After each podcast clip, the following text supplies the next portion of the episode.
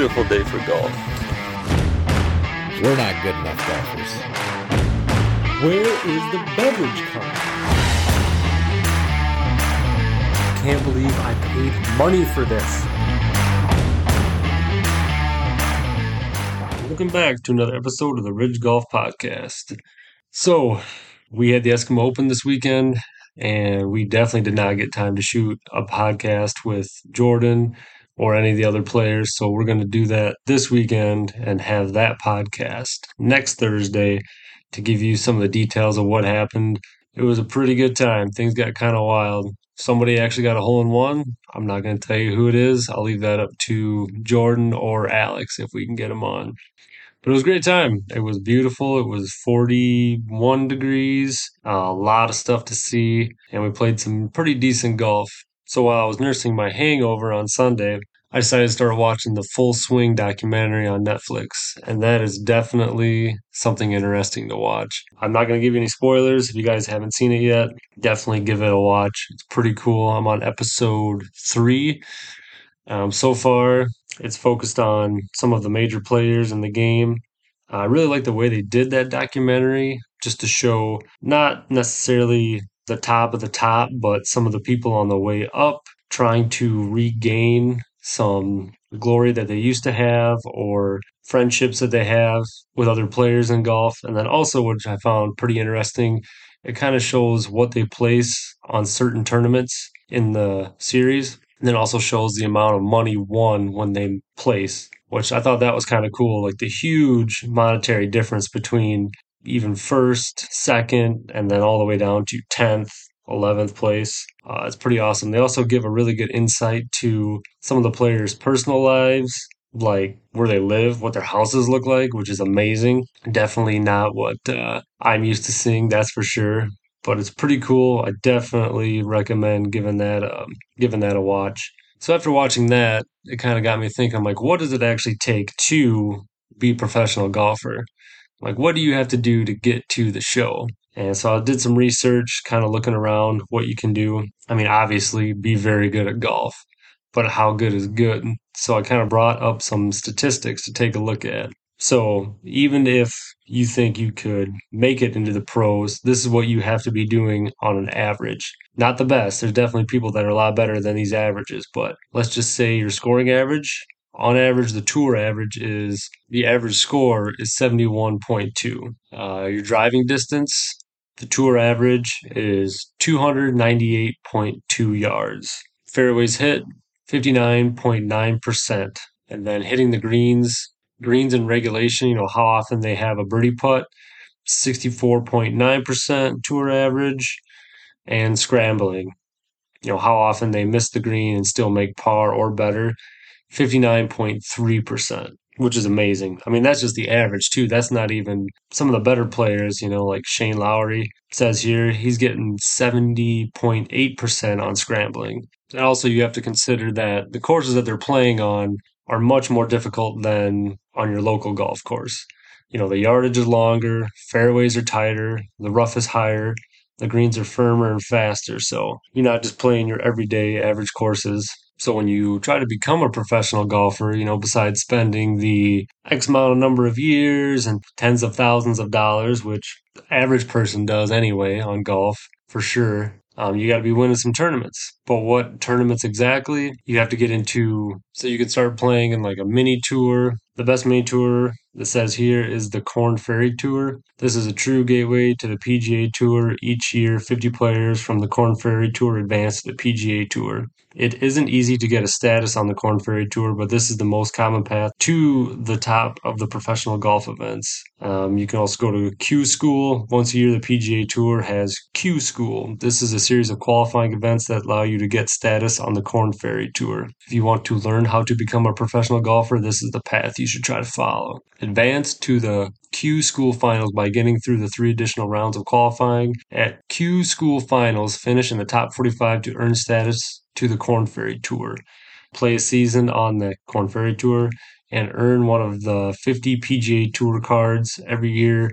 On the PGA Tour, you have to finish in the top 125, or you have to go back down to the mini tours or Q School. And then a relatively new path to the PGA Tour is Tour University. This allows to this allows top collegiate players to skip Q school and other mini tours. College seniors that finish in the season ranked in the top five in the nation get playing privileges to the Korn Ferry Tour. Players ranked six through fifteen get limited playing opportunities. This is a very small number. I mean, yeah, mean, there's like 2,500 players on college teams, so you have to be the best of the best. Uh, what else we got here? Monday qualifiers. We saved the hardest path for last. You can try to get into the PGA Tour events via Monday qualifiers. These are one day, 18 hole events that typically include 100 professional golfers competing for four spots in the tournament. It's not uncommon for a player to shoot six under par and still not qualify. Holy smokes. That's some pretty stiff competition for sure. So yeah, if you're ever interested in becoming a professional golfer, you could try that. Um, kind of highlighted that on the Netflix series too, of how some of these guys came in to be professional golfers.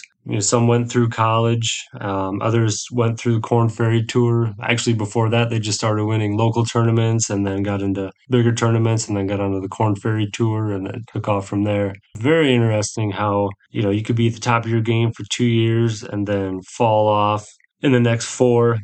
And then also the series highlighted, you know, some of these players you watch first day, you know, have a really good round, second day, really good round, and then third day, everything just falls apart. You hit it into the water, hit it into the bunker. Putting game is way off. You know, some of these guys were making putts 15 feet plus the next day. They were missing stuff inside eight feet. That's just all in the mind, you know. Yeah, the episode two uh, featuring Brooks Koepka is really, really interesting how, you know, he was on top of his game and everything is just kind of getting to him mentally. Also, what's really cool is, you know, I said they show behind the scenes stuff, which is like the technology they use to monitor their swing path, ball flight, even their workout routines. It shows what exercises they're doing in the gym to repair injuries. You know, I don't know if you guys listened to the episode, a couple episodes before where I talked about that, just what it takes to get in shape and keep everything loose, keep your body in check, not just going out there like John Daly letting her rip without any stretching or anything like that. Just for fun, I brought up how much money can you actually make if you're that good of a golfer. So we got some invitationals here with the prize money, the payouts. Uh, so the Genesis Invitational, uh, the purse total is $20 million. Uh, winner payout is $3.6 million. The uh, wasted management, waste management, uh, Phoenix Open, uh, that also was a purse of $20 million. And the payout for the winner is $3.6 million as well. Uh, AT&T Pebble Beach Pro Am, purse slightly less, $9 million. Uh, the winner of that gets $1.62 million. Not a bad payout for a weekend's worth of work. Uh, we have the Farmers Insurance Open. Uh, that purse is $8.7 million. Payout for that is 1.5 million. American Express, that would be a purse of $8 million, and the winner gets 1.44 million. Nice. Sony Open in Hawaii man, you get to go to Hawaii. That's worth it right there. Purse 7.9 million. Payout is 1.422. Not bad. Sentry Tournament of Champions. Purse $15 million. Winner payout is 2.7 million. PNC purse of uh that's about 1 million 1.1 million a little bit less than that uh, payout for that is two hundred thousand. I'd take that. I would take the little one. I don't want to be a show off. QBE shootout. That would be a purse of three point eight million, and the payout is nine hundred fifty thousand for the winner. Hero World Challenge, three point five million. Payout for that winner is just one million, even. RSM Classic, eight point one million. Winner payout 1.4 million. Cadence Bank Houston Open purse of 8.4 million. Winner of that gets 1.5 million. So I wish it would give me the number of players. Worldwide Technology Championship, $8.2 million purse, and roughly about $1.5 million payout for that.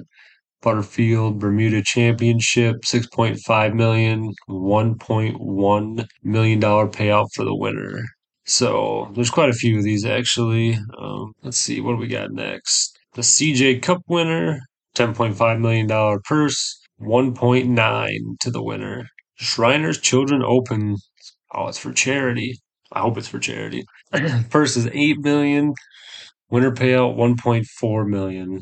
Sanderson Farms Championship purse 7.9 million and payout is 1.4 million. So yeah, not a bad payday for a weekend's worth of work if you're the best for sure. Um, even if you're not the best, you still come away with quite a bit of money. Uh, it's kind of nice. I mean, it's not any NFL money, that's for sure, but you're also not getting CTE or getting the crap beat out of you either. And then having to retire when you're in your early 30s, late 20s, I mean, no, I mean, if you're good, you can keep playing till you're in your 50s, 60s even. So definitely, if you're a good golfer, you can milk this out for a while. I noticed too on that series is that you can definitely tell when you're getting in the when you're getting into the top players in the world by the clothes you're wearing. A lot of these guys that showed them kind of back in the day, they're all wearing polos that seem to be a size too large. And then uh, when they get to get in the pros, they get to wear nice pants. They fit right. The polos fit right nice hats. You definitely uh, sway game gets turned up a little bit. Also, too, with winning all that prize money, you know that's the money you get just from golfing alone, but that doesn't even include what you would make with all the sponsorships and endorsements.